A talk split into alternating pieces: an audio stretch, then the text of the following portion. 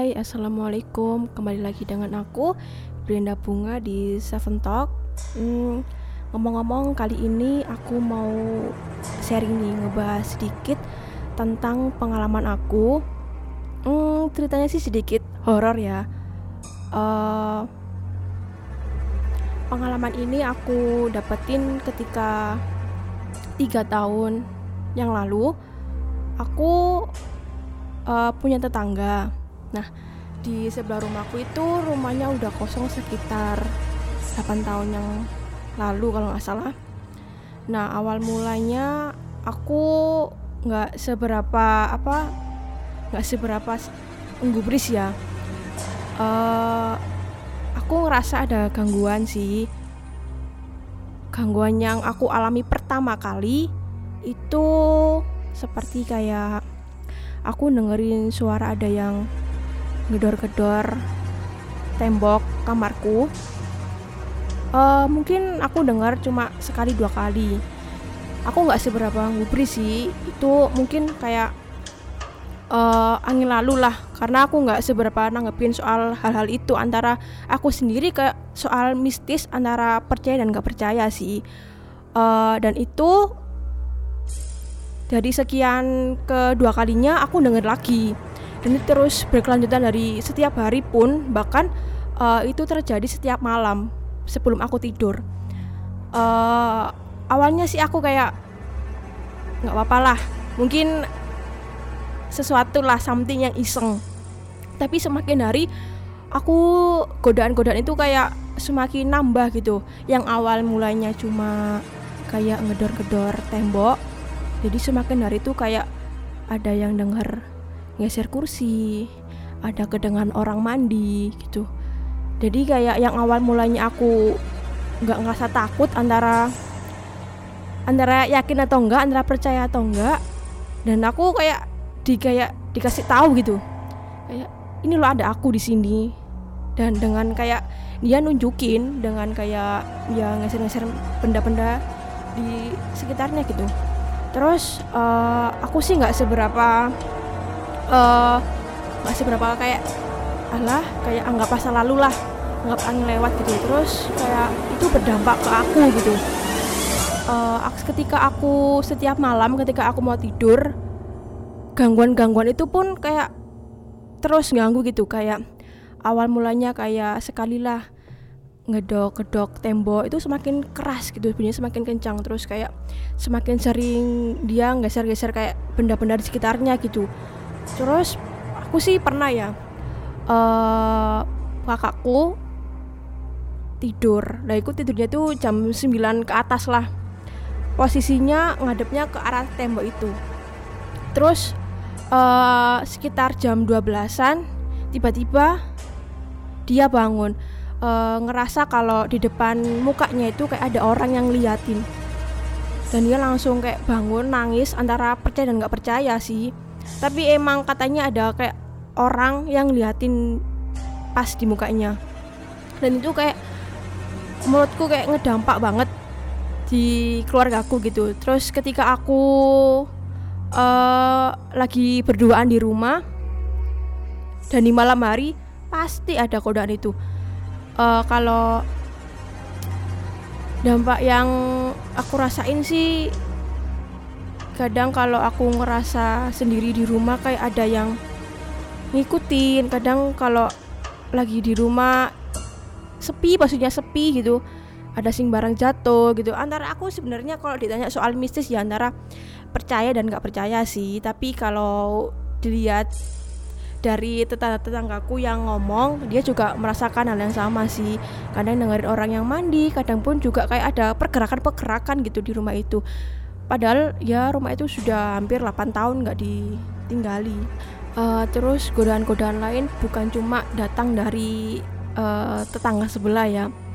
Di rumahku pun kadang kalau uh, misalkan ini buat para cewek-cewek nih uh, kan pernah dong ngalamin haid namun kalau misalnya darah yang nggak dibersihkan kata orang-orang dulu kan pasti kayak nanti ngundang inilah ngundang itulah. Nah uh, ibuku pernah bilang sih kalau habis haid darahnya dicuci bersih terus dibuang. Lah waktu itu aku kayak bener-bener capek terus habis tak cuci belum tak buang tak taruh di pojokan situ. Terus habis itu uh, paginya itu kayak ibuku waktu setrika dek dek de, sebelahnya dapur kan deket tau dari kamar mandi. Nah itu kayak ada uh, orang nggak tahu itu orang apa enggak ya. Itu kayak ngelemparin ngelemparin kayak panci-panci gitu pakai batu tuk tuk tuk gitu. Ya itu siang padahal tadi siang. Padahal yo antara yakin sama enggak dari kembali lagi antara yakin sama enggak. Tapi yo itu nyata. Terus kayak misalnya aku kayak izin keluar sama mbakku posisinya cuma dua orang di rumah izin keluar gitu aku keluar. Tapi aku nggak tahu pokoknya aku aku keluar. Terus rasa kayak ada sing lari dari kamar satu ke kamar satu lainnya kayak lari terus tutup pintu. Terus mbakku posisi ini mikir itu aku toh. Terus diajak ngomong padahal dibuka nggak ada orang. Dan itu kayak nggak terjadi nggak cuma sekali dua kali sih sering. Tapi uh, tergantung kita nih sih ya, ya apa caranya kita menteng diri kita sendiri yo. Dengan yo kita sholat ngaji gitu sih aku pengalamanku itu terus uh, aku juga pernah malam-malam foto di depan teras sama temanku terus uh, posisinya tuh foto kayak ngadep ke belakang rumah gitu. Terus nggak sengaja kayak di atas atapku itu di gentengku itu kayak ada putih-putih. Nah bentuknya tuh kayak poci. Waktu foto sih nggak sadar cuma pas bisu eh pas lihat foto ternyata aku miripnya ah bentuknya tuh nyata kayak poci gitu. Uh, dibilang kalau uh, aku sih ditanya percaya atau enggak? Percaya. Soalnya nyata guys. Soalnya ya aku uh, dari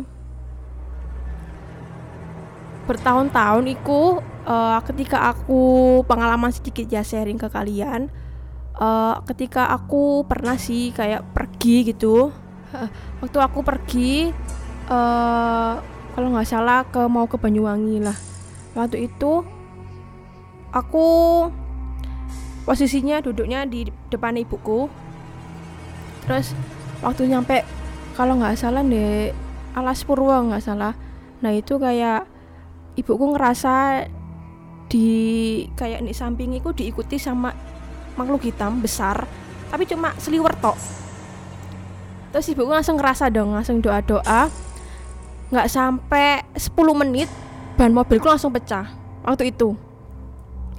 Uh, terus ibuku kayak bilang gitu kayak dikasih kode lah sesuatu kalau kamu masuk ke situ berdoa sih permisi gitu.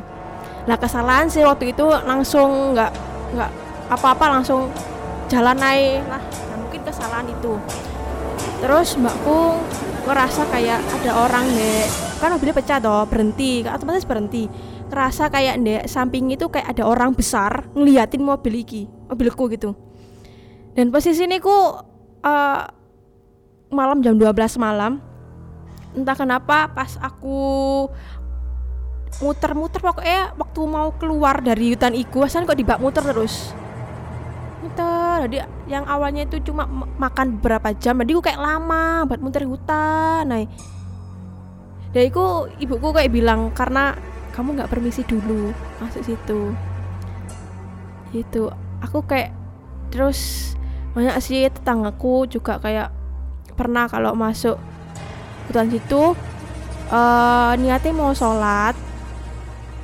Kayak akhirnya di, dikasih petunjuk ada kayak musola kecil remang-remang banget lampu iku uh, sepi nggak ada orang. Remang-remang pokoknya di daerah terpencil hutan pokoknya hutan. Akhirnya berhenti di situ. Ya sholat nggak diganggu nggak apa ya sholat sewajarnya orang sholat. Terus besok pagi lewat dicari lagi sih. Nggak ada. Sepanjang hutan kok nggak ada namanya musola. Itu kan.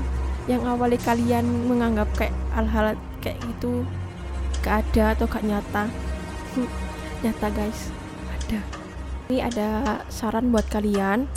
Uh, perlu kita tahu kalau kita tuh di mana pun kita berada uh, kita kayak ada mereka juga yang mungkin uh, kalian nggak percaya dan mungkin anggap kayak alah angin lalu lah.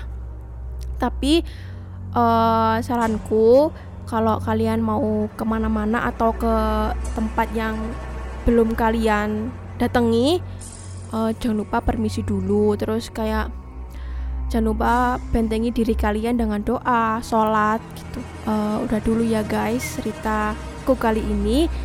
Aku Belinda sekian undur diri. Uh, ketemu lagi di podcast selanjutnya. Assalamualaikum